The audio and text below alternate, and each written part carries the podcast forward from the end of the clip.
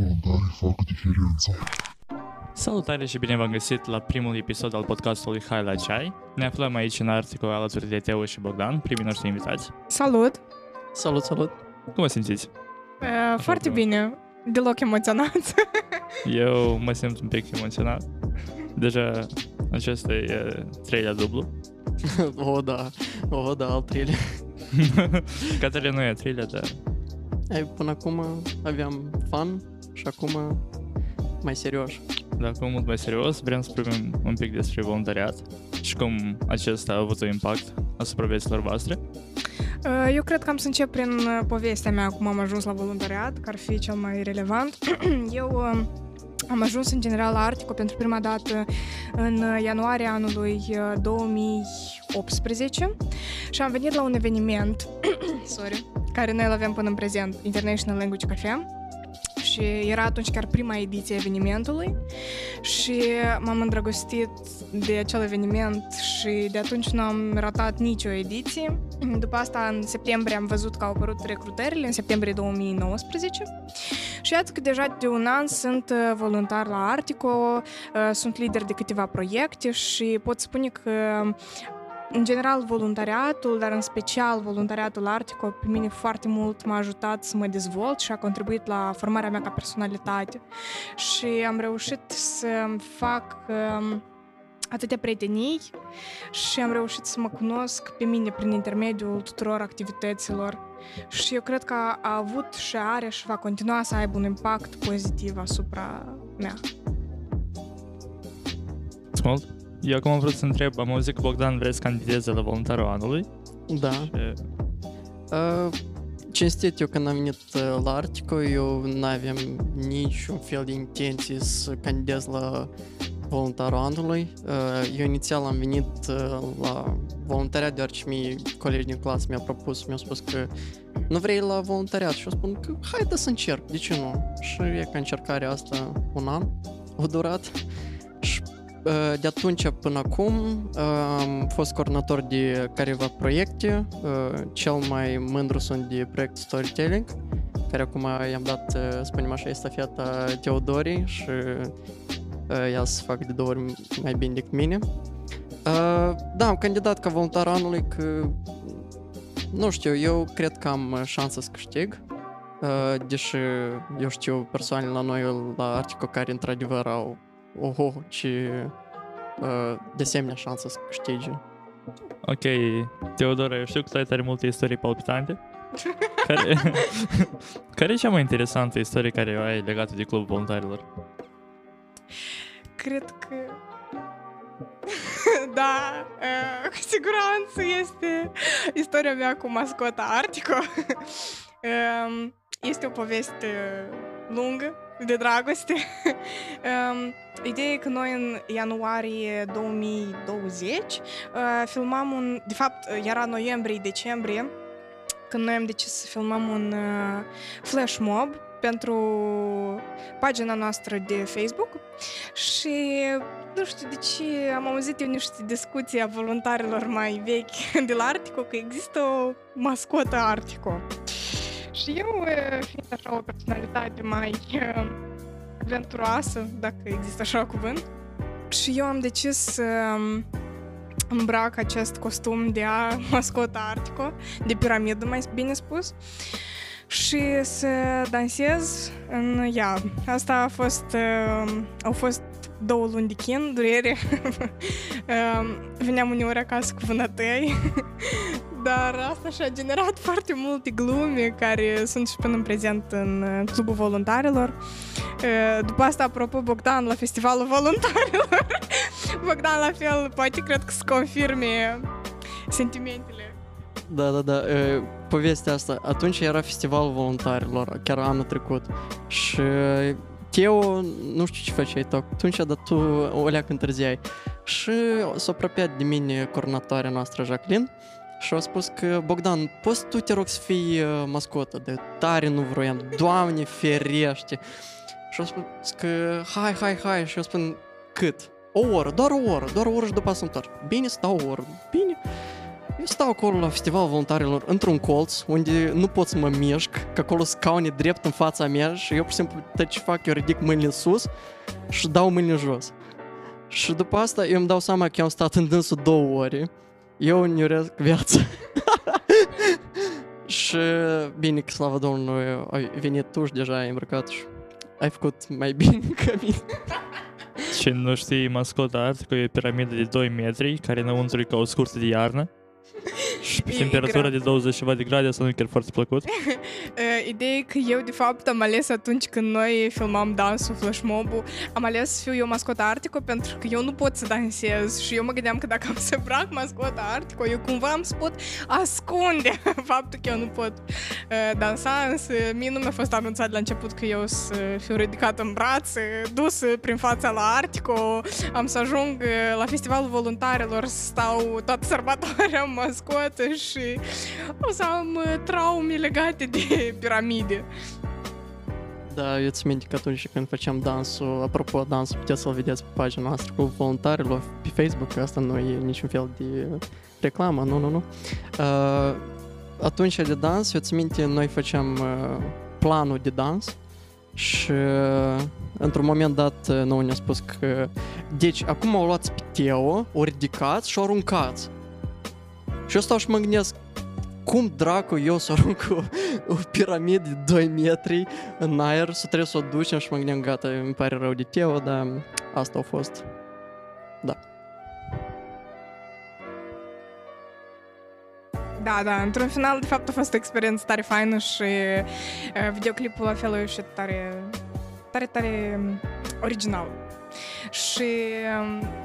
cred că asta, de fapt, cumva, la fel a fost ca un team building pentru noi și până în prezent aveam glumele despre mascota, traumele, coșmarurile și tot buchetul. Da, dacă așa mă gândesc, că de când auzim mascota aceea, dar ne așa ne dor de dânsă. Noi, pur și simplu, noi acum clar că glumim că e traumă în alta, dar așa niște momente faine erau atunci când cu mascota, eu vedeam pe Teo și așa din spate, eu luam și așa, bum! General, foarte fain. Nu știu, eu, ca exemplu, cum spuneam, că eu nu mă așteptam să am așa experiențe aici, dar din cele mai mici lucruri poți să faci cele mai amuzante povești. Și asta, eu cred că asta ne definește pe noi ca voluntarilor. Eu cred că asta e o istorie foarte bună să le spun nepoților mei. Bunica voastră a fost mascotă și nu vă recomandă. Mai ales când mascota aceea nu poți să vezi în dreapta, în stânga, nu poți să te întorci. Mascota e 2 metri în înălțime și 2 în lățime. Și, într-adevăr, Bogdan venea în spatele meu, mă speria... Ceilalți voluntari la fel își băteau joc de mine, normal, într-un mod ironic, dar era de fapt destul de complicat să ridici mascota pe scări, să o bagi în lift, să ajungi pe altă stradă, la Festivalul Voluntarilor, dar sunt istorii tare faine, care cu siguranță să rămână și în istoria Clubului Voluntarilor, nu doar în inimile noastre. Da, eu țin minte atunci, chiar de festival, după festival, deja că eu mă duceam în direcția spre Artico acasă, eu m-am dus și am dus mascota, eu cu voluntară Daria Gorbetiuk. Și țin minte, eu duceam mascota aceea și așa mă uitam la dânsa și mă gândeam, Doamne ferește, eu pe tine nu te mai port în viață. Și intru la noi în sala, în camera noastră voluntarilor și eu și-mi pun mascota aceea și mă gândesc, gata, nu mai vreau să te văd. Și după asta, acum dacă mă gândesc, au apărut pandemia și într-adevăr n-am mai văzut-o. Cam, dar eu vreau să o văd. Da, și mie mi dor, eu tot aș mai dansa odată în mascotă. Da, încă o chestie care, apropo, s-a întâmplat la Festivalul Voluntarilor legat de mascotă. Bogdan, atunci când intră în Digital Park, că anul trecut a fost organizat la Digital Park, avea așa o privire tristă. Parcă i-a fost semnată sentința la moarte și nici nu încăpea pe ușă, nu încăpea printre scaune. Organizatorii s-au uitat la dânsul, nu înțelegeau unde a venit omul ăsta, ce să facă și... Toți voluntarii erau pe scaune așezați în sala aceea în care avea loc festivalul. Bogdan era într-un colț, îmbrăcat în mascotă, singuratic, pentru că nu încăpea. Printre scaune. Din sală, noi toată echipa o susțineam pe Andreea Golovatenko, ea atunci candidase ca drept voluntar anului și doar Bogdan stătea între două plante în spatele sălii și se uita atât de trist și cu atâtea regrete la toată activitatea care era acolo, că ți era mai tare, îți vine să te apropii de Bogdan și să întrebi, dar tu ai de mâncare, ai cu ce să ajungi acasă? Da, trebuie că eu, așa, de la natură, sunt persoană rușinoasă și eu mă gândeam că toată atenția precisă să fie la mine, că unica mascotă de aici, eu am 2 metri, mascota, nu eu, și eu stau într-un colț și eu, pur și simplu, când ceva se anunță, eu, pur și simplu, bravo, bravo, bravo, și stau. Eu țin minte că eu într-un moment mă gândeam că, dar pentru ce m-am îmbrăcat? Pentru ce am venit aici îmbrăcat așa? Putem, pur și simplu, să vin într-un maior și gata, pentru ce m-am chinuit atâta? Dar, nu știu, eu atunci țin minte că eram un pic frustrat, dar fix după eveniment, când ducem deja mascota, eu mă gândeam că, ei, hai că nu era chiar așa de rău. Pentru ce eu fac caz de necaz, că nu chiar era necaz. Eu, de fapt, țin minte ziua aceea când eu dimineața aflu că am să mă rețin și nu am să pot să ajung la timp la Festivalul Voluntarilor și atunci am scris în chatul nostru Clubul Voluntarilor și am întrebat dacă este cineva disponibil. Din 50 de voluntari câți noi suntem, eram atunci la Clubul Voluntarilor, s-a găsit doar Bogdan să răspundă, vreo 30 de voluntari, au citit mesajul și au știut să nu se bage. Bogdan, din păcate, nu era prea informat la acest subiect. Eu țin minte, în perioada aceea, în decembrie-noiembrie, noi chiar am avut un eveniment pe voluntariat informat. Așa scurt, noi ne ducem prin școli și povesteam despre experiența de voluntar și informam tinerii. Și eu țin minte, atunci, în noiembrie, eu spuneam, erau planificați ca doi tineri să ducă la Trușeni. Dați să povestesc, eu la Trușeni în viața mea n-am fost, în primul rând. În al doilea rând, eu eram la lecții și aveam test atunci. Și coordonatoarea la proiectul acela era o colegă de-a mea, Sandra Cuzub. Și ea s-a întors într-un moment, zice că Bogdan, dar tu nu vrei să te duci la Trușeni? Și eu spun, nu, chiar nu vreau. Și eu țin minte, în perioada ce eu spuneam da la multe lucruri. Și în momentul acela mă gândeam că, ei, Trușeni nu era chiar așa de rău, dar spun da aici. Și până la urmă nu chiar era cel mai rău lucru. În moment dat eu nu eram cel mai fericit om de pe lume, dar da, mi-a plăcut, e interesantă experiență, deci e important că e să fie interesant.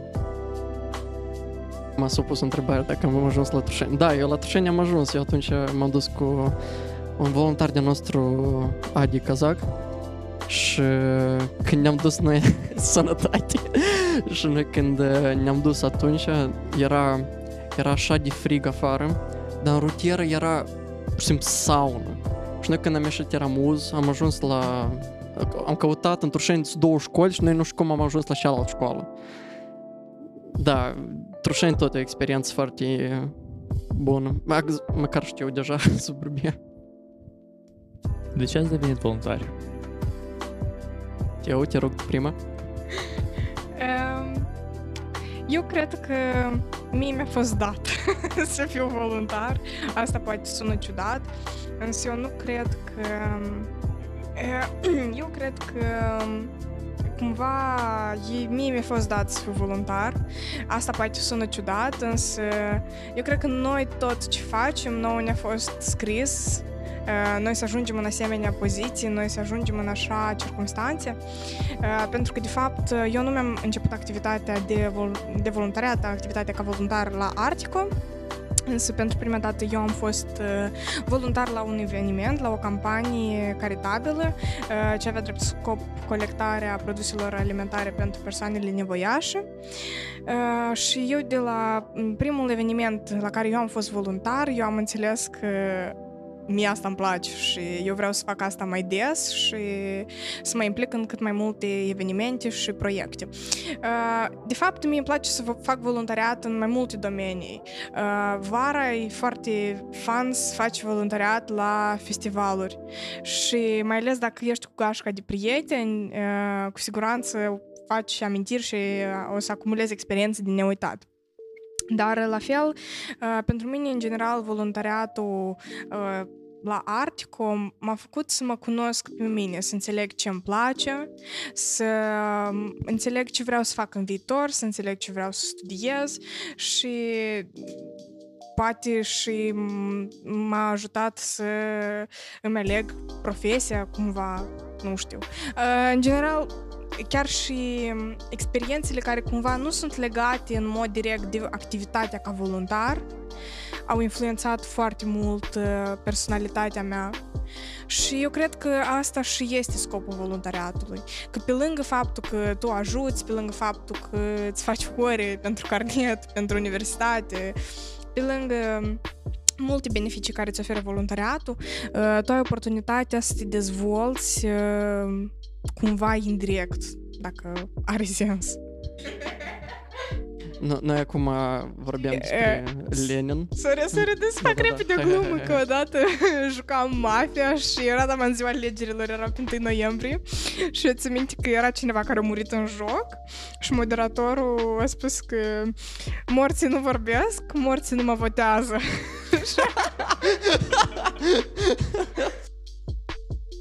Da, okay. Tranziția e pur și simplu amazing. Da, da. Da, spun repede ce-i voluntariatul pentru mine, spunem așa. Eu cum am venit la voluntariat, eu am venit, scuzați-mă de rusismul meu, dar pe pricol. Eu am venit, pur și simplu vreau, chiar mi era interesant cum e activitatea asta, eu mai mult vreau să văd cum e, chiar să merg la un centru, că eu am fost voluntar acolo și mie mi-a plăcut, dar eu chiar vreau să fiu un centru unde e stabil, să fac evenimente și te implici acolo. Și țin minte chiar după prima zi, mie așa tare mi-a plăcut, că eu mă gândeam că da, să mă implic. Și într-un fel scopul meu era să fiu orator mai bun. Eu țin minte odată cu tine am vorbit eu și tu ai spus așa un lucru de relatable, tu ai spus că eu înainte mă temeam să-i spun la șoferul de la rutieră ca să oprească. Și eu mă gândeam, eu fix așa, eu dacă trebuie să mă opresc înainte trebuia să mă opresc la Stradne Culce, eu așteptam și spun, da, puteți aici, vă rog, să vă opresc deja când au trecut de strada asta. Și eu cred că din toți voluntarii, eu cred că chiar noi doi ne-am schimbat cel mai mult. Tu mai ales, tu te-ai schimbat concret și pozitiv, în vedere, clar. Da. Păi legat de chestia asta cu rutierele, dar într-adevăr eu chiar foarte des am folosit expresia asta că eu până a venit la voluntariat chiar evitam să merg cu rutiera și pentru mine dacă mergeam odată în jumătate an cu rutiera, asta era tragedie și până ca să ajung la momentul în care eu să sun și să fac parteneriate, să discutăm despre evenimente cu potențialele parteneri, adică într-adevăr, eu cred că noi cu toții am evoluat și asta e ceva tare fain. Da, eu din toți voluntarii ăștia care cu noi au plecat, cu noi trei apropo, au plecat tot același timp, noi așa tare ne-am schimbat. Clar că spune, este expresia asta, dacă vrei să vezi o schimbare la un băiat, uite la dânsul la fiecare 2 săptămâni. Și dacă la noi au trecut aproape un an jumate, noi așa tare ne-am schimbat, absolut toți. De fapt, chiar mi-e interesant, tu cum crezi, deși noi... inițial eram persoane care chiar ne temeam să fim oratori, să vorbim deschis cu oamenii.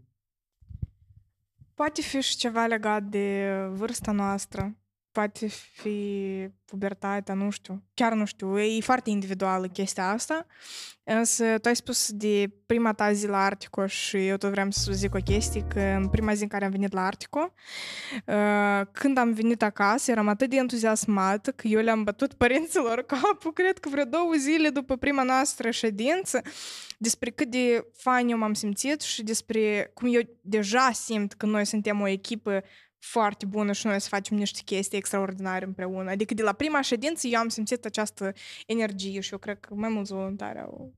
Eu cred că oamenii când sunt forțați într-un fel să iasă din zona lor de confort, încep să evolueze într-un fel. De exemplu, tu spuneai că erai foarte awkward înainte și nu puteai să spui vreo două cuvinte, să legi, dar acum văd că vorbești foarte bine în fața la 10 oameni care pe noi să ne asculte și eu cred că... Că ideea asta că când persoana spune într-o situație de neconfort, știi, și chiar trebuie să facă ceva care niciodată nu a făcut sau nu este obișnuit cu acest lucru. Câte ori eu așa am fost, așa situația am nimerit la aici la Artico. Eu ți minte, eu trebuia să sun oameni pentru evenimentul nostru storytelling. Și eu așa de tare mă temeam să sun pe al doilea invitatul nostru, Anatol Durbal. Eu, țin minte, eu mă gândeam, dar poate nu mai sun, dar poate mai târziu, poate mâine. Dar poate plec de la... Da. Și într-un moment dat eu m-am gândit că, hai, încerc, dacă nu-ți primești, nu-ți primești, dar măcar am încercat. Și eu l-am sunat, prima dată el se ducea spre teatru. După asta l-am sunat chiar la început de un spectacol, care era destul de acord că așa s-a întâmplat. Și pe mine m-a rugat, spune, hai te rog, mă sunăm la 9. Și l-am sunat fix la 9. Și am vorbit și am spus că da, sunt de acord. Și în momentul acela când el a spus da, pur și simplu asta așa tare mi-a schimbat viziunea asupra lumii. Ok, că înțeleg că e straniu dacă auzi asta de la așa ceva. Dar pur și simplu mi-am dat seama că noi degeaba ne stresăm de poate să nu zic asta, poate să nu zic asta. De ce să nu încercăm? De ce să... Lumea până la urmă e mică. Tot e posibil dacă încerci, dacă ești muncitor, dacă chiar ești dedicat unui lucru. Eu, asta probabil lucru care l-am învățat cel mai profund prin activitatea mea aici.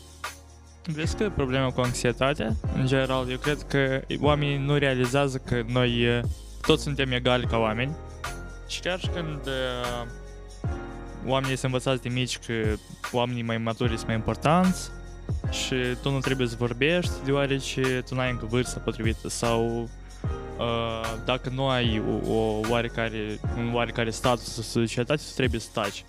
Păi și oamenii se învață stacă și stai la locul lor și de asta nu pot să se exprime normal, mai departe.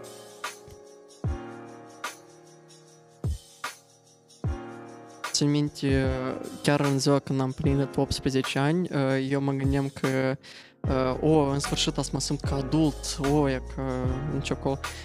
Ok, eu până acum nu mă simt ca adult, în primul rând. În al doilea rând, eu mi-am dat seama că nu cred că nici adult să simt ca adult, dacă are sens. Nimeni nu are idei ce să fac cu viața lor. Serios, dacă te gândești așa, toți au probleme, toți se confuzi, nimeni nu știe ce să facă. Chiar dacă sunt mari, dacă au experiență în viață. Unica ce ne diferențiază pe noi, tineri, cu adulți, asta eu cred că e experiența, dar deja depinde ce experiență ai.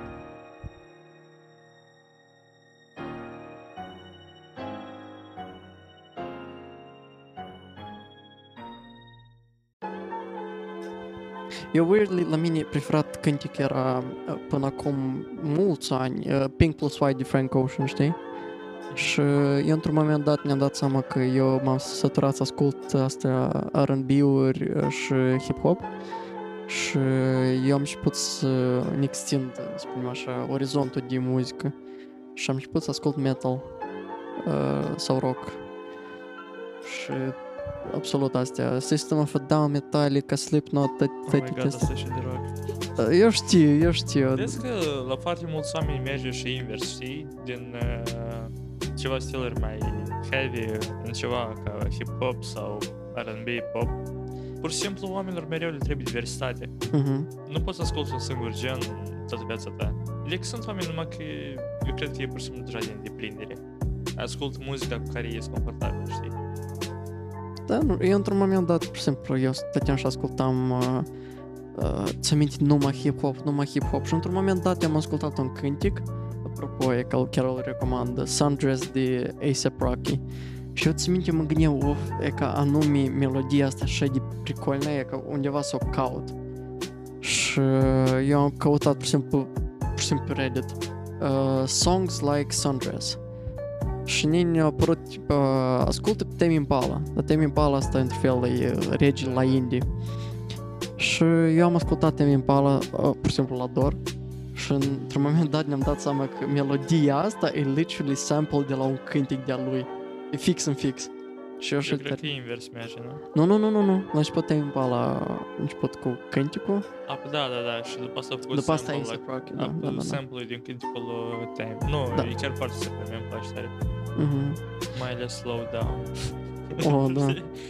Slow down reverb. Da. Gen Z. Ei. Este foarte edgy, dar ok. Eu, dacă Gen Z, știi, e că și interesant, eu țin minte, eram mai mic și erau toate memorile astea cu millennial service și acum deja noi că generația Z, cum spune, mai creștem și deja spun de Gen Z așa. Da, și acum ne vedem din glumele care le fac millennials, dar și să leacă în stranii, da, știi, da. Sunt pic mai... Deamu bat înspre glumii boomer. Da. E borderline boomer. Glume cu minioni, știi? Interesant. Dar chiar serios, cum să numească generația după noi? Pur și simplu zero, știi? Generația de last stand. Dumnezeu cu voi. Generația după noi deja există. Ea nu are încă denumire? Ea există? Da. Păi, tu ia în considerație că deja practic uite, tu deja ai 18 ani, poftim? Gen Z până în 2005. Ok. Da. Da, și persoanele care sunt din 2006 deja au 14 ani și ei cum se numesc? Mali. Eu numai ce-am căutat pe internet și asta e cel mai... Ok, voi faceți concluzia. Generation Alpha. Alpha? Închipeți bărbații care sunt născuți în generația alfa. Literally alpha males. Nu, ei n-au să fie alpha males. Ei să fie cei mai sunt competenți de societate. Nu, i-am ascultat. Generation Alpha, astea sunt persoanele care sunt născute din 2011 până în 2025. Adică, clar, care se nasc în 2025. Ok, dar până în 2011? Sper că e Gen Z. Totuși până în 2011 Gen Z. Gen Z asta e mid-1990s până în 2010, I guess. Eu n-aș spune așa că oamenii din anii 90 sunt pic cam diferiți. E interesant că eu cred că sunt trei categorii de oameni. Mid-90s, din 2000 până în 2005 și deja din 2005 până, nu știu, 2011-12, da, tot așa vreau să zic. Eu pot să dau relate tare mult. Eu sunt din 2002 și eu pot să dau tare relate cu persoane din 96, să zicem. La mine, ok, nu chiar, la mine verișorul e născut în 2000 și ok, asta e diferență 2 ani, știu că nu e mare exemplu, dar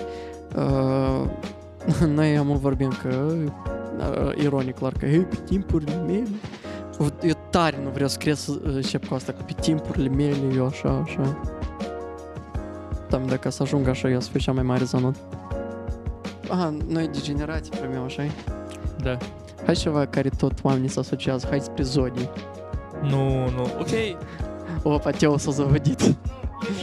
Hai, e că mâine, eu vreau să încep un debate. Hai, un debate. Hai, Teo, vorbește despre zonii. Tu știi, eu de fapt nu sunt atât de mare cunoscător în domeniul zodiilor.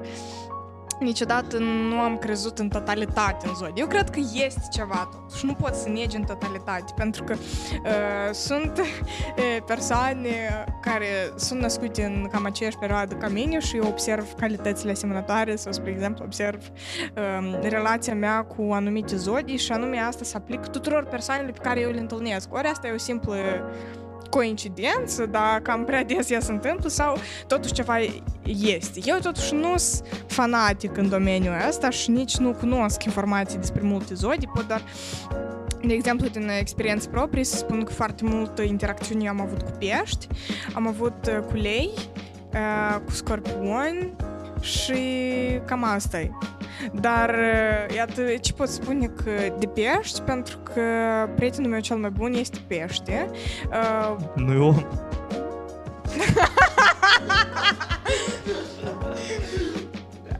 Și... mie un pic mi se pare greșit fanatismul în orice. Am spus eu fana lui Harry Styles. Nu, de fapt, mie mi se pare fanatismul greșit.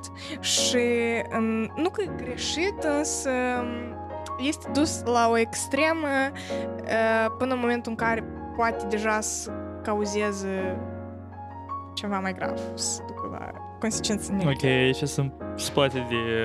început ceva foarte controversial, dar eu spun așa o chestie, că totul este bine limită. Sunt oameni care ard alți oameni de vii din cauza la fanatism și mie sper că asta nu e foarte cute.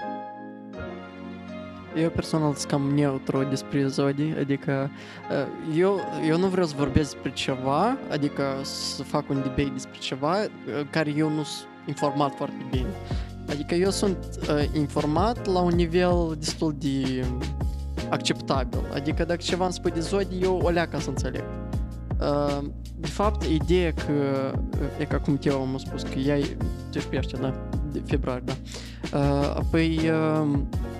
Da, într-adevăr, eu știu o persoană care e foarte bine prietenește cu Teo și tot e pește. Și ele două chiar într-adevăr seamănă un pic. Eu nu știu dacă asta nume de la pește. Poate deoarece că ești prieteni, așa? Probabil, dar vezi că eu știu persoane care nu știu deloc ea și cam este ceva acolo. Deși, da, eu cred că tot ce-i dus la limit nu e bine.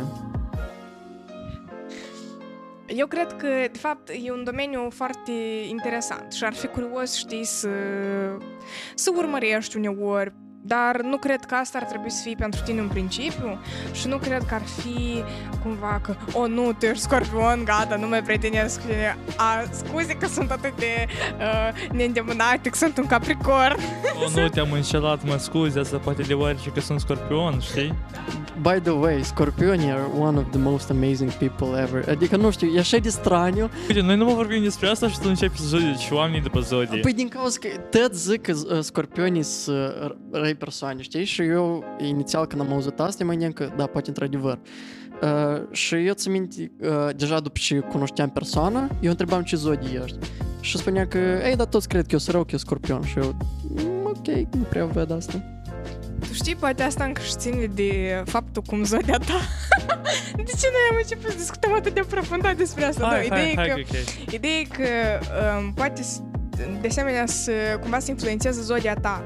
Adică tu ești vărsător, corect? Nu, tu ești fecioară. E că eu mereu încurc fecioară cu vărsătorul, nu știu de ce. Poate fecioarele se înțeleg bine cu scorpionii. Eu, de exemplu, am întâlnit în viața mea, cred că vreo 2-3 scorpioni cu care m-am înțeles bine și asta este Vlad din gașca noastră și asta este... Da, și asta este o nană de-a mea cu care la fel foarte bine mă bag. Și în rest, cam cu scorpionii eu n-am povești frumoase. Nu știu, da, e cu... da, să vă povestesc. Teo deja știe de povestea asta. Am fost odată cu Teo la o petrecere și era acolo o fată care e fecioară de asemenea ca mine. Și eu am întrebat, noi vorbeam nu știu ce despre zodii și pe mine m-a întrebat, tu ce zodii ești? Și eu zic că eu sunt fecioară. Și eu am întrebat că ce crezi de fecioară? Eu m-am zic, toți spun că bărbați fecioară sunt tare levi. Și când au început să-mi tuflească un discurs de 30 minute, că bărbați fecioară sunt răi, să manipulează oamenii acolo și așa mă uitam la ea și mă gândesc, ok, eu știu că sunt chiar levă, dar nu chiar așa, hai te rog. Bogdan, cred că e ultima persoană din lumea asta la care eu aș fi putut să mă gândesc că ar putea să manipuleze, să fie toxic sau să cumva să creeze situații de disconfort cu cuiva, așa că iarăși ajungem la concluzia că situația cu zodiile e foarte abstract și Și el poate superi. Ui, la dânsul. Oh, thank you, guys. Și la dânsul, el purta mascota de festivalul voluntarilor. Ok, got it. Asta cu compatibilitatea tot e tare interesant, că spune că așela cu așela nu.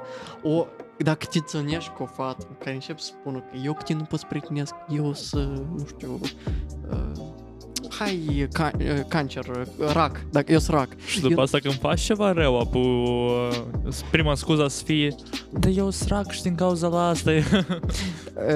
Ok, sora mea e rac și racii, eu știu, 3 persoane raci, numai 3 persoane raci, persoane cele sunt nice, dar dacă ești rac și ascult la podcastul ăsta și ești una din 10 persoane care e rac, ok, cer scuze, dar așa exemplu. Stai, tu ce ești? Tu ești... Cum e Gemini? Gemini. Eu în engleză știu. Băi, eu am nucșoare, vezi? Alune. De fapt am zis, hai, dar eu nu știu dacă tare vreau. Eu vreau. Eu am zis nu, dar am zis, ura, alune! Asta tot așa... Dar să spun așa o istorie, mai în scurt, vorbind de alune, prin aprilie, mi se pare la sfârșit. La noi, sub strașnă casă, a venit o veveriță. Și așa un fun fact despre mine, eu ador veverițele, eu cred că ele sunt foarte cute. Și o trăit acolo cât o trăit, vreo lună și ceva. Și prin vară, e o decis să coboare jos. Nu știu, așa o pălit în cap. Dar ea nu știa că jos este motanul, care nu tare iubește veverițele. Nu, cel puțin așa de tare cum eu le iubesc. Și a început motanul să fugărească și s-a speriat și s-a dus de acasă. Și ghiciți ce? Nu, veverița. Okay. Și ghiciți ce? Eu ieri aud ceva la geam și deschid geamul și mă uit și acolo iară veverița. Star Wars The Return of the Jedi. Eu chiar foarte fericit am fost, deoarece eu ador veverițe. Și am pus o mână de alune, dar nu vrea să mănânce, deoarece e proastă. Se vede bine că e slăbănoagă și nu mănâncă nic. Mal voi vă asociați. Ok, da, eu să răspund la început, că eu de-am știu răspuns. Eu mă asociez cu bufniță. Dar și, în primul rând, este asta, așa spune, de persoanele care le place să stai târziu, case night owls. În al doilea rând, eu sunt liniștit, dar dacă ați mai văzut bufnițele, într-un moment bufnițele așa de tare să pornesc, spunem așa, și eu într-un moment pur și simplu mă prind câteodată și oamenii, eu mereu spun la oameni că eu inițial sunt liniștit, foarte quiet. Ok, why are you touching me? Bufnițele nu poți să le mângâi, hătare. Bufnițele nu poți să le mângâi. Tu nu poți să le ții ca animale de companie, deoarece ele pur și simplu nu se domesticesc. Maximum, dacă le ții ca animale de companie, ele putea să te considere ca un prieten sau un frate, știi?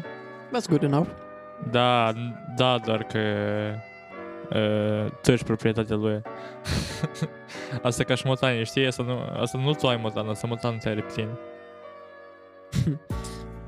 Eu între debate-ul ăsta cu dog and cats, am zis între câini și pisici, eu personal cu pisicile. Nu știu, mi-mi place că pisicile sunt așa de liniștite, dar într-un moment dat ele să prind, într-un moment dat le vezi dorm în altul, stă și te mușcă de picior și niște așa tare îmi place. Deși spune că e ca câine, că câinii sunt loiali, câinii mereu o să fie prieteni tăi, dar psihii te folosesc. Ei, poate că e drept, dar nu știu, nu-mi place, nici personal îmi place. Am venit la Jacqueline să vorbim despre podcast. Eu nu credeam că așa de repede se întâmplă tot. Și eu ieri am avut vreo 3 atacuri de panică la rând, așa. Nu, e tot ok, adică ca prima dată. You know what they say about the first time. Băi, o chestie care mă satură că eu nu pot să ating unele teme, deoarece noi suntem sub supervizia la Artico? Nu, clar, adică noi putem vorbi personal. Eu mă gândesc, știi, podcastul ăsta Alexa seamănă cu un eveniment de nostru, We Are Who We Are, când noi așa să-l implementăm. Adică noi putem vorbi personal despre lucrurile astea. Noi, pe exemplu, poate încă nu suntem gata. Da?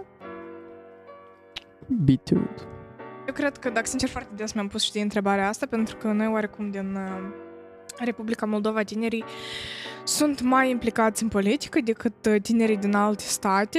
Cel puțin așa văd eu situația. Bine, poate da, în America, la fel, observăm că tinerii și tot, în ultima perioadă au început mai mult tinerii să se implice în politică, însă noi cumva, eu cred că de mici mereu am fost alături de părinți când priveau știrile, când mergeau la vot, noi vedeam asta tot în familie și eu cred că din cauza, datorită situației politice de la noi, de fapt, dintr-un punct de vedere, e trist că noi, la vârsta noastră, ne gândim atât de mult, știi, la viitorul țării, atât de... Clar că asta e bine și clar că asta trebuie, dar, păcat, e trist paralela asta, da, între noi și bătrânii sau persoanele mai în vârstă. Și de fapt că noi, iată eu, spre exemplu, nu am nici măcar drept de vot, însă sunt atât de implicat în politică, cât, spre exemplu, eu la 12 ani niciodată nu credeam, știi, că am să ajung vreodată la 16 ani atât de interesată și implicată. Eu țin minte când erau alegerile astea prezidențiale în 2016, eu vorbeam cu un prieten despre absolut tot legat despre țara noastră, anume despre candidați, despre infrastructură, economie, una alta.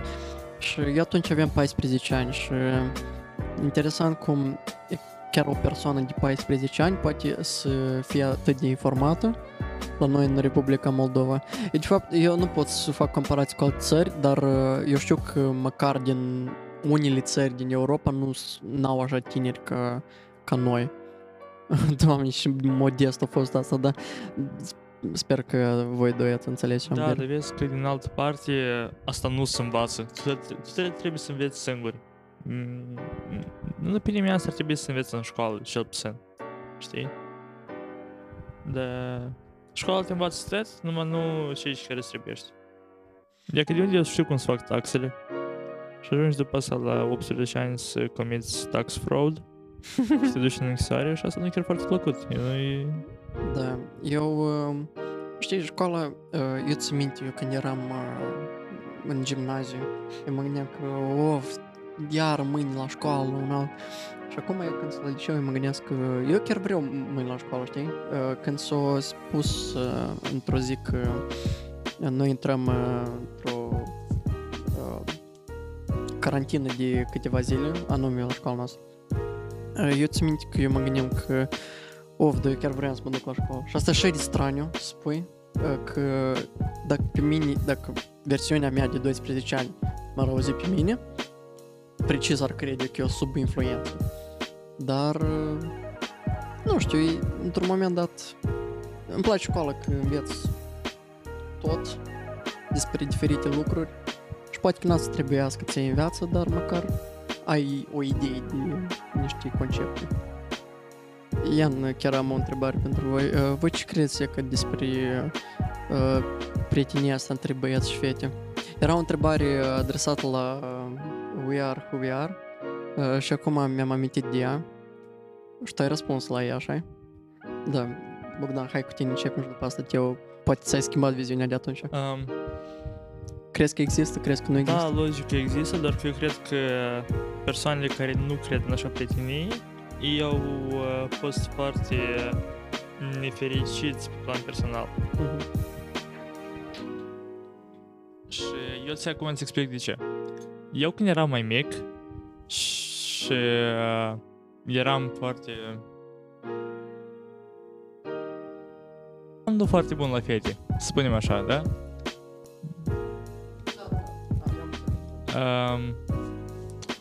Și mereu când făceam cunoștințe cu o fată, eu în primul rând mă interesam pe plan romantic. Și asta era foarte stupid dacă te gândești acum, știi? Și din cauza la asta eu am ratat foarte multe prietenii bune care puteau să aibă loc.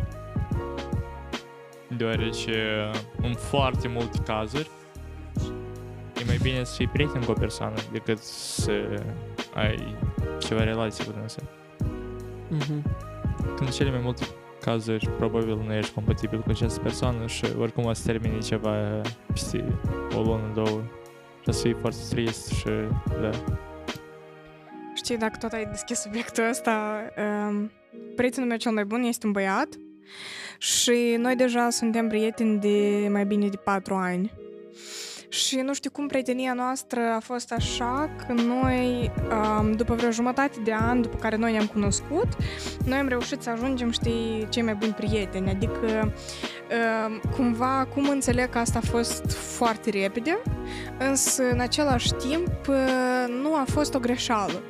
Și cumva prin prietenia asta eu observ cum ambii noi am crescut, ne-am maturizat, am reușit să ne dezvoltăm împreună și acum e foarte interesant să observăm cum noi am evoluat de la momentul în care noi am început să prietenim și ce teme de discuții noi aveam atunci și ce personalități, ce interes aveam atunci cu cei ce noi suntem astăzi și cu viziunile noastre și planurile de viitor de acum. Sincer, eu cred că la vârsta noastră, la vârsta adolescentină, puține prietenii între fată și băiat pot să supraviețuiască, să spun așa, pentru că noi trecem prin foarte multe schimbări și dacă, spre exemplu, o prietenie a început pe la vârsta de 10 ani, poate mai devreme, desigur, poate și voi ați trăit pe pielea voastră, chiar și nu doar prieteniile între fată și băiat, dar, în general, prieteniile la vârsta de 14, 15, 16, 17, 18, chiar să spun așa, la vârsta de 14-18 ani suferă foarte multe schimbări, pentru că aici deja vine și ține și de influența din exterior. Ei bine, aici sunt mai mulți factori, însă foarte multe prietenii eșuează aici. Eu cred că foarte multe prietenii care au ajuns bune, să spun așa, sau de durată între fată și băiat au început cu simpatii, cu sentimente sau au evoluat în simpatii și sentimente, însă nu în toate cazurile astea se întâmplă. Dar dacă să luăm din alt punct, dintr-un punct istoric, este ideea conservativă că femeia e un obiect sexual și e folosită doar pentru reproducere. Și eu cred că e destul de trist că foarte mulți părinți transmit asta la copii, e ca spun femeia inferioară și e trebuiește numai pentru făcut copii, nu știu acolo, și de asta e ca cu fetele nu interesant. Asta e un stereotip foarte grav. Și sunt foarte multe, de fapt. Nu cred că are sens acum să le enumerăm, că și așa suntem sătui de ele și cu toată lumea cred că cu siguranță le știe, toată lumea cu siguranță le știe, pentru că a întâmpinat asemenea situații neplăcute, le-aș spune eu. Însă eu totuși susțin părerea și că eu cred că voi ați fi de acord cu mine că ați avut sau aveți prietenii foarte nice la care țineți extrem de mult cu o fată și nu aveți, adică, intenții romantice sau ceva mai mult. Da, din experiență eu știu că este posibil această prietenie între băiat și fată, însă sunt unele prietenii care pur și simplu le-am avut deoarece chiar mi-a plăcut persoana și chiar puțin vreau să fiu prieten. Dar sunt unele prietenii care le-am că mie mi-a plăcut în sens romantic de o fată și mi-au trecut poate sentimentele acestea sau nu știu ce s-a întâmplat de atunci până acum, dar rămânem prieteni. Și eu simt diferența aceasta că te uiți din altă perspectivă la persoana aceea. Într-un oarecare fel, nu știu, noi cred că e foarte normal ca să ai prietenii de genul care era o încercare de această romantică și o ieșuat. Da, și eu cred că chiar această prietenie între băieți și fete de fapt e foarte super. Eu inițial, fix ca Bogdan, eu mă gândeam că fetele, dacă vorbești cu o fată, vorbești automat într-un mod romantic. Că să vă spun cinstit, eu când eram în gimnaziu, nu eram o persoană cea mai deschisă și eu când vorbeam cu fete foarte tare mă emoționam. Însă acum eu am mulți prieteni și unele lucruri care afli de la ele sau sfaturi care îți dă sunt nemaipomenite și chiar sunt bucuros că ele sunt în viața mea. Da, apropo, poți chiar să vezi, adică, situația din mai multe puncte de vedere. Spre exemplu, tu ca băiat, cum vezi această situație și prietenile tale fete, cum ele văd această situație din punctul lor de vedere.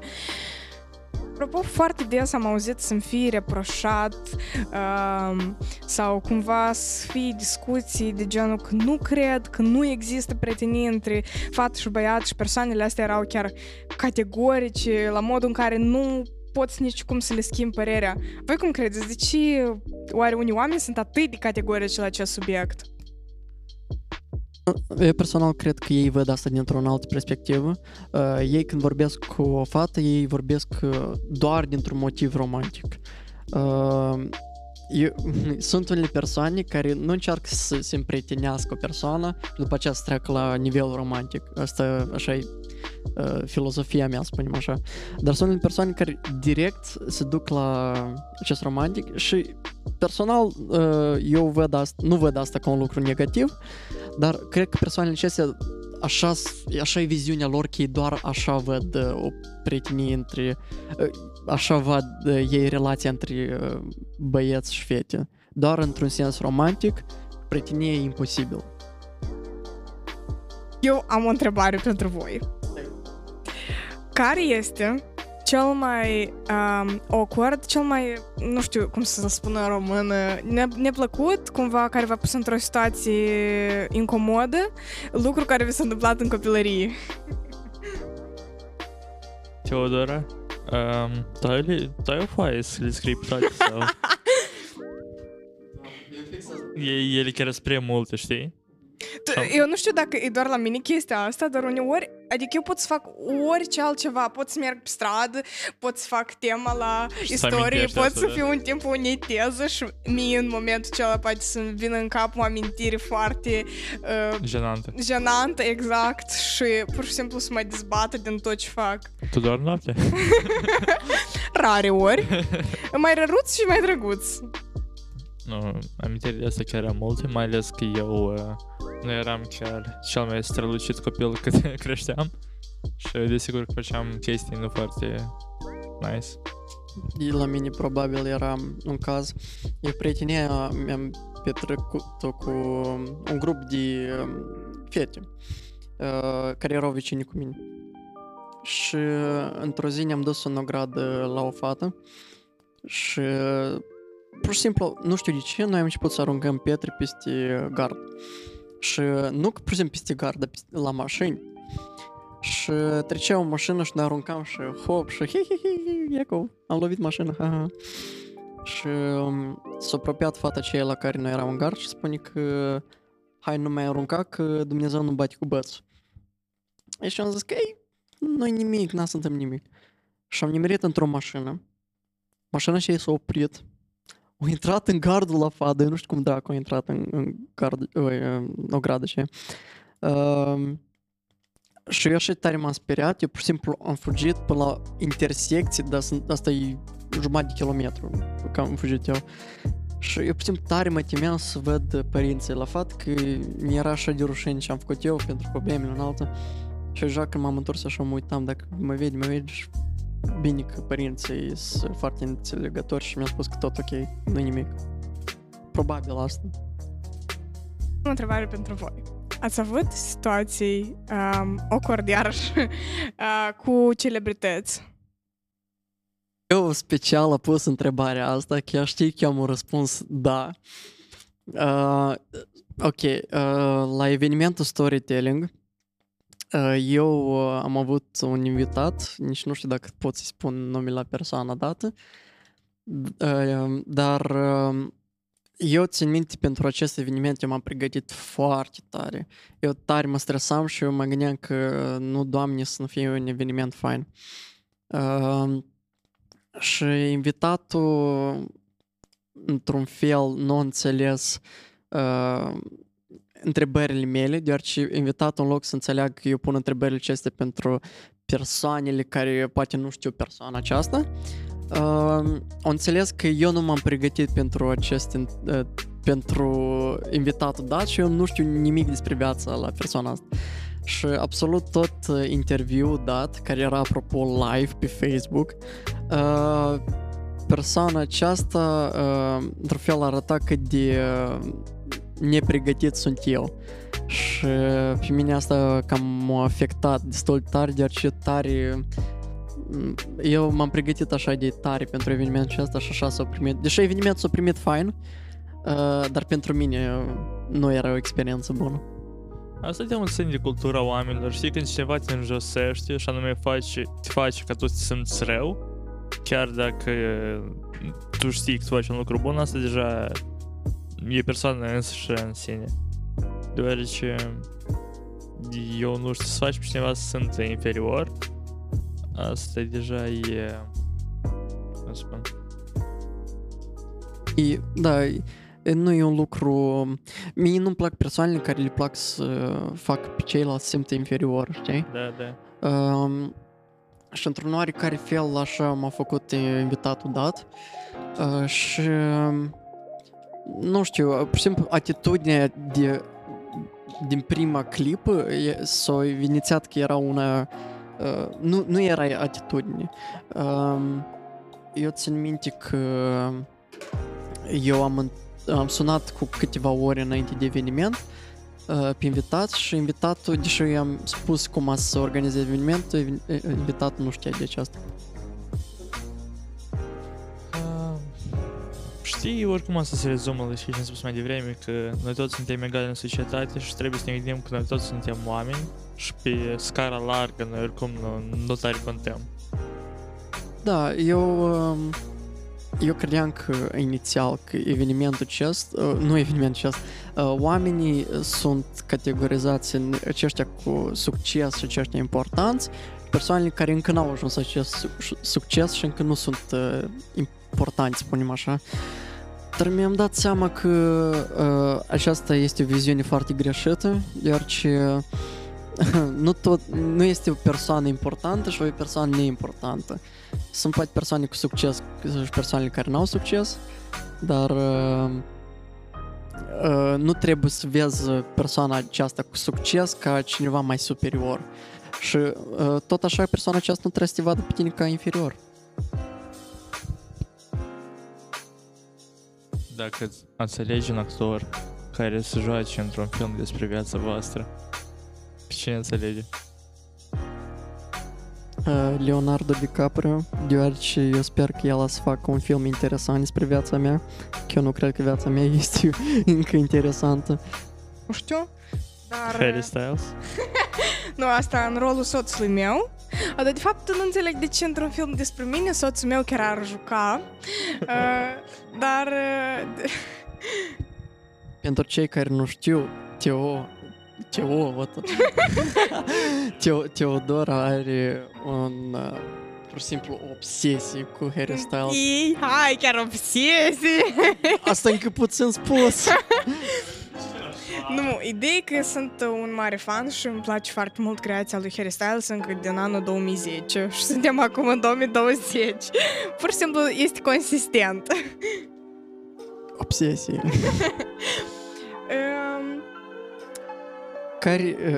Chiar spuneți, care sunt cele mai înalte și mai joase puncte din viața voastră? Bine, eu am să răspund, cred că, la întrebarea asta. Eu nu cred că în viață noi avem momente în care totul e rău sau totul e bine. Eu cred că, da, ar putea să predomine partea de bine sau ar putea să predomine partea de rău, însă... Eu mă îndoiesc că cuiva este 100% bine sau 100% rău. Pentru mine personal, dacă totul merge bine, mie îmi pare că deja ceva nu e în regulă și urmează să vină o parte rea. Dar Desigur că au fost și zile mai rele, au fost și zile mai bune și cu siguranță vor fi zile și mai rele și zile și mai bune, însă este important cumva să, în zilele rele, să înțelegem și să acceptăm acest fapt, știi? Și cumva să fim pregătiți și să acceptăm asta ca o normalitate.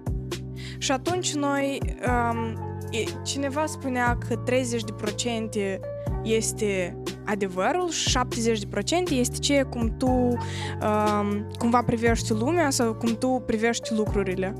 Și de asta, chiar și în zilele când este mai greu, chiar și în momentele în care, nu știu, intervine ceva care ne strică un pic starea de bine, este important să acceptăm asta și să înțelegem că este doar o perioadă și nu este ceva cu care trăim până la sfârșitul vieții. Eu sunt complet de acord cu tot ce ai spus tu. Eu chiar, dacă așa luăm, eu de fapt am exemple din viața mea care eu cred că sunt cele mai joase și cele mai înalte, spunem așa.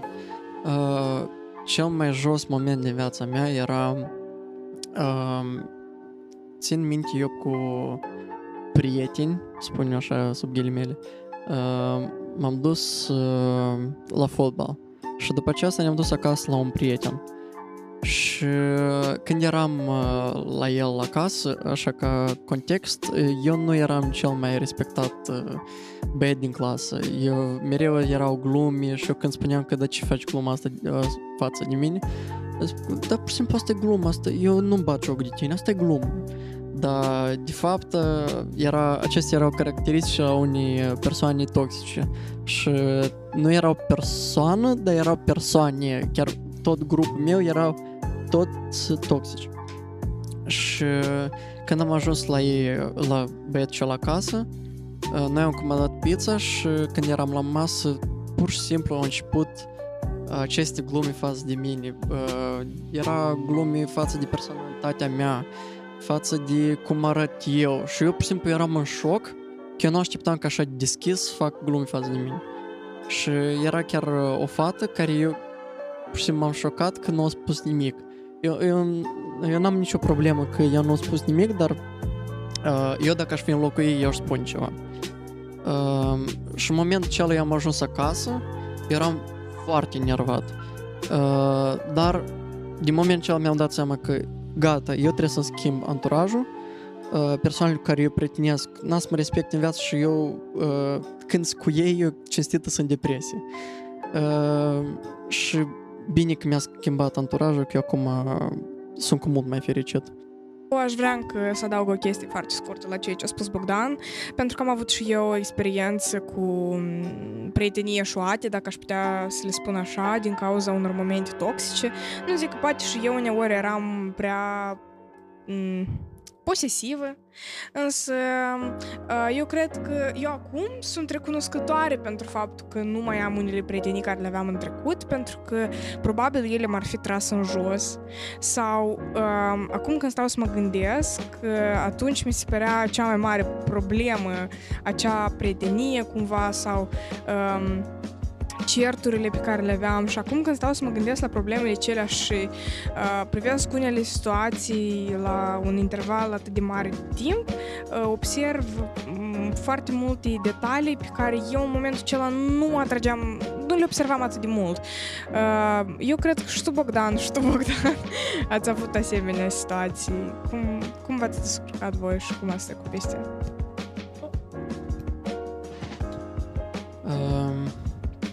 Eu personal, cum am spus, am mers atunci acasă și am decis că trebuie să-mi schimb anturajul. Și eu am devenit un pic mai introvert. Eu nu prea vorbeam cu persoanele cele. Eu am început să selectez prietenii.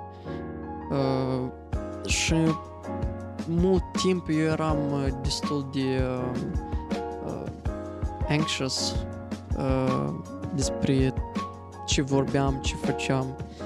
Și a apărut această oportunitate că eu vara 2018 m-am dus la o tabără de vară în Bulgaria și eu atunci pur și simplu eram cu alți oameni din paralel, ori pur și simplu din alte școli.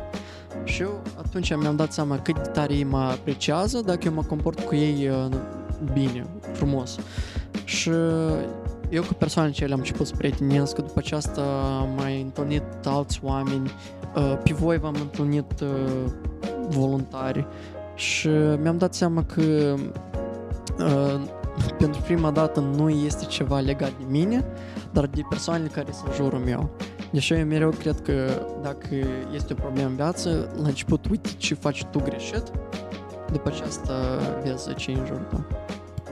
Eu chiar pot să zic că ne-am avut foarte mare noroc cu voluntarii, deoarece e un grup deosebit de oameni, unde toți sunt foarte prietenoși.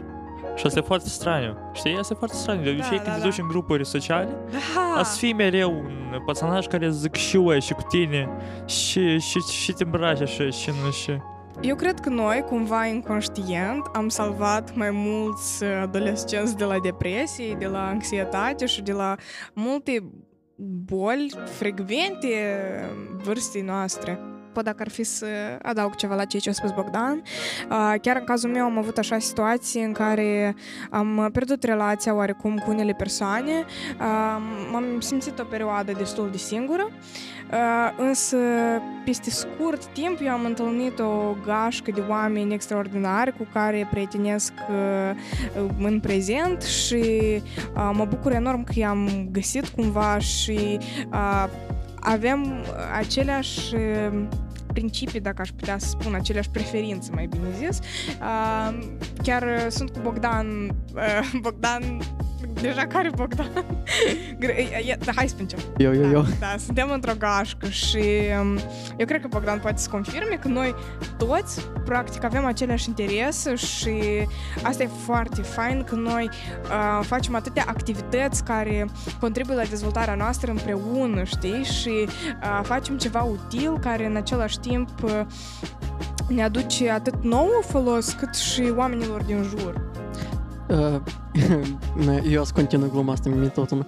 Pentru cele 10 persoane care se uită la care ascultă acest podcast, eu aș spune că e un lucru care am învățat de la aceste grupuri de prieteni, e că dacă tu n-ai un ego, tu o să te împrietenești cu toți. Și în grupul acesta în care eu cu Teo ne aflăm, absolut nimeni nu are un ego. Ok, sunt unele persoane care un pic manifest ego-ul acesta. Teo știi despre cine vorbesc. Dar, într-adevăr, până la urmă se primește că e persoană modestă. Noi toți putem vorbi la un nivel egal și prin această conversație sinceră noi ne găsim interesele comune și, într-un fel, ne dezvoltăm unul pe altul. Un lucru care Teo a spus mai înainte e că noi atâtea persoane am salvat de la depresie și de la problemele acestea mentale. Ok, eu înțeleg că asta poate sună cam drastic, dar eu sunt de acord cu ea, deoarece atât ne-am salvat pe noi. Sunt unele persoane care au venit la voluntariat foarte tăcute și este un exemplu concret, Daniel. El a venit o persoană foarte tăcută, el nu putea să vorbească liber. Și într-un moment dat, când s-a aprins, băiat ăla-i vulcan. Eu nu știu cum să explic. El, dacă îl vedeți... Tu deja nu poți să-l oprești. Da, el dacă e la ședință, el e cel mai deschis persoană posibil. El spune tot direct în față și e foarte nice persoană. Și eu cred că atât ne-a salvat pe noi, cât și persoanele care au venit la evenimentele noastre, care s-au socializat cu noi, care ulterior au venit voluntari ca noi. Dar voi aveți o persoană care vă inspiră sau vă motivează? Și persoană bogată? Chiar nu. E așa un lucru pesimist, dar parcă nimeni nu mă inspiră ca să mă gândesc că eu vreau să fiu ca persoană și eu... Nu știu, eu fac ceea ce pot, ceea ce reușesc și сам по себе. Mare parte mă inspiră din fiecare domeniu de interes care eu l-am, mă inspiră câte persoană aparte. Dacă acum mă mai gândesc, pe mine nu mă inspiră cineva anume, dar eu sunt o persoană destul de competitivă Și când eu văd că cineva face mai bine decât mine, eu într-un oarecare fel eu vreau să fac și mai bine decât persoana aceea. Și asta eu încerc să fac ca să nu treac linia la gelozie, dar să fie o competiție. Și, nu știu, ca de exemplu, țin minte, era un moment la voluntariat, era eu cu o fată, Daria, noi cel mai des veneam la voluntariat într-o lună. Și țin minte că eu mă gândeam că eu trebuie să fac și mai mult decât ea, ca anume ca eu să am mai multe ori, eu să mai plec în cel mai mult. Deși, dacă mă gândesc acum, nu era cel mai bun lucru ca să mă gândesc la ore anume. Ok, tu spuneai de oameni de care eu sunt inspirat. Personal, podcastul ăsta m-a inspirat să fac Joe Rogan. Deoarece, nu știu, eu ascult podcasturile lui și eu înțeleg că el poate să influențeze o oarecare opinie asupra unor chestii, știi? Și el vorbește anume despre chestii importante social și niște teme care le abordează, nu toți oamenii sunt destul de curajoși să le abordeze. De exemplu, știți pe Ben Shapiro? Da, e... Hai, acum s-a început o conversație interesantă. El tot e persoană destul de controversată și în mare parte se bazează pe factorii biologici mai mult. Adică spune tu mai genial asta. Da, Ben Shapiro este un personaj foarte interesant dacă vă uitați la podcasturi. El are opinii foarte controversate, însă dacă te uiți mai atent, unele idei sunt chiar bune. El e apropo din Statele Unite, după nume cred că v-ați dat seama, și... Da, știu. Și el are o viziune foarte antiliberală. Și dacă te uiți la cum el vorbește despre unele lucruri care au trecut măsura de liberalism și nu că e liberalism, dar deja e prea... Eu n-am să dau exemple. Și el câteodată comentează cu niște exemple foarte bune, dar câteodată eu nu sunt de acord. Vezi chestia că unele persoane, cum ar fi și Ben Shapiro, el poate nici să n-aibă dreptate, dar el bine este convingă că el are dreptate și tu după asta încă să ceri scuze față de tăsă. El, cinstit, el este o gen de persoană care este tot una de opiniile tale, opinia ta. Eu nu cred că asta e cel mai corect lucru posibil, dar el, eu respect la dânsul că el este o persoană care dacă are opinii, el asta o spună și asta o spună cum crede el, fără niciun fel de oprire. Este că eu cred că podcastul ăsta merge destul de greu, adică de la început, deoarece eu dacă am un subiect anume despre care să vorbesc, despre care mi-ar plăcea să vorbesc, eu de întâi m-aș documenta bine, după asta aș veni să vă bat vouă mințele. Că podcastul e un lucru foarte interesant. Inițial trebuie să te obișnuiești cu discuția aceasta. Noi, înainte de acest podcast, ca de exemplu, noi am venit și cu atâta energie, am început să glumim de ne rupeam. Însă noi nu suntem obișnuiți să vorbim atât de mult despre teme diverse și cred că asta e o experiență bună pentru noi. E altă chestie când apeși butonul ăsta de record, tu începi să faci pe tine de frică. Eu am avut aceeași experiență când înregistram chitara sau tobile sau făceam sute de take-uri, numai deoarece mă temeam cumva să nu se primeam. Și din cauza asta înregistrarea se primea. Asta se nucis Hitler. I-a venit factura la gaz. Bogdan ne-a rugat acum să facem două glume. Teo a spus prima, a doua glumă eu o fac.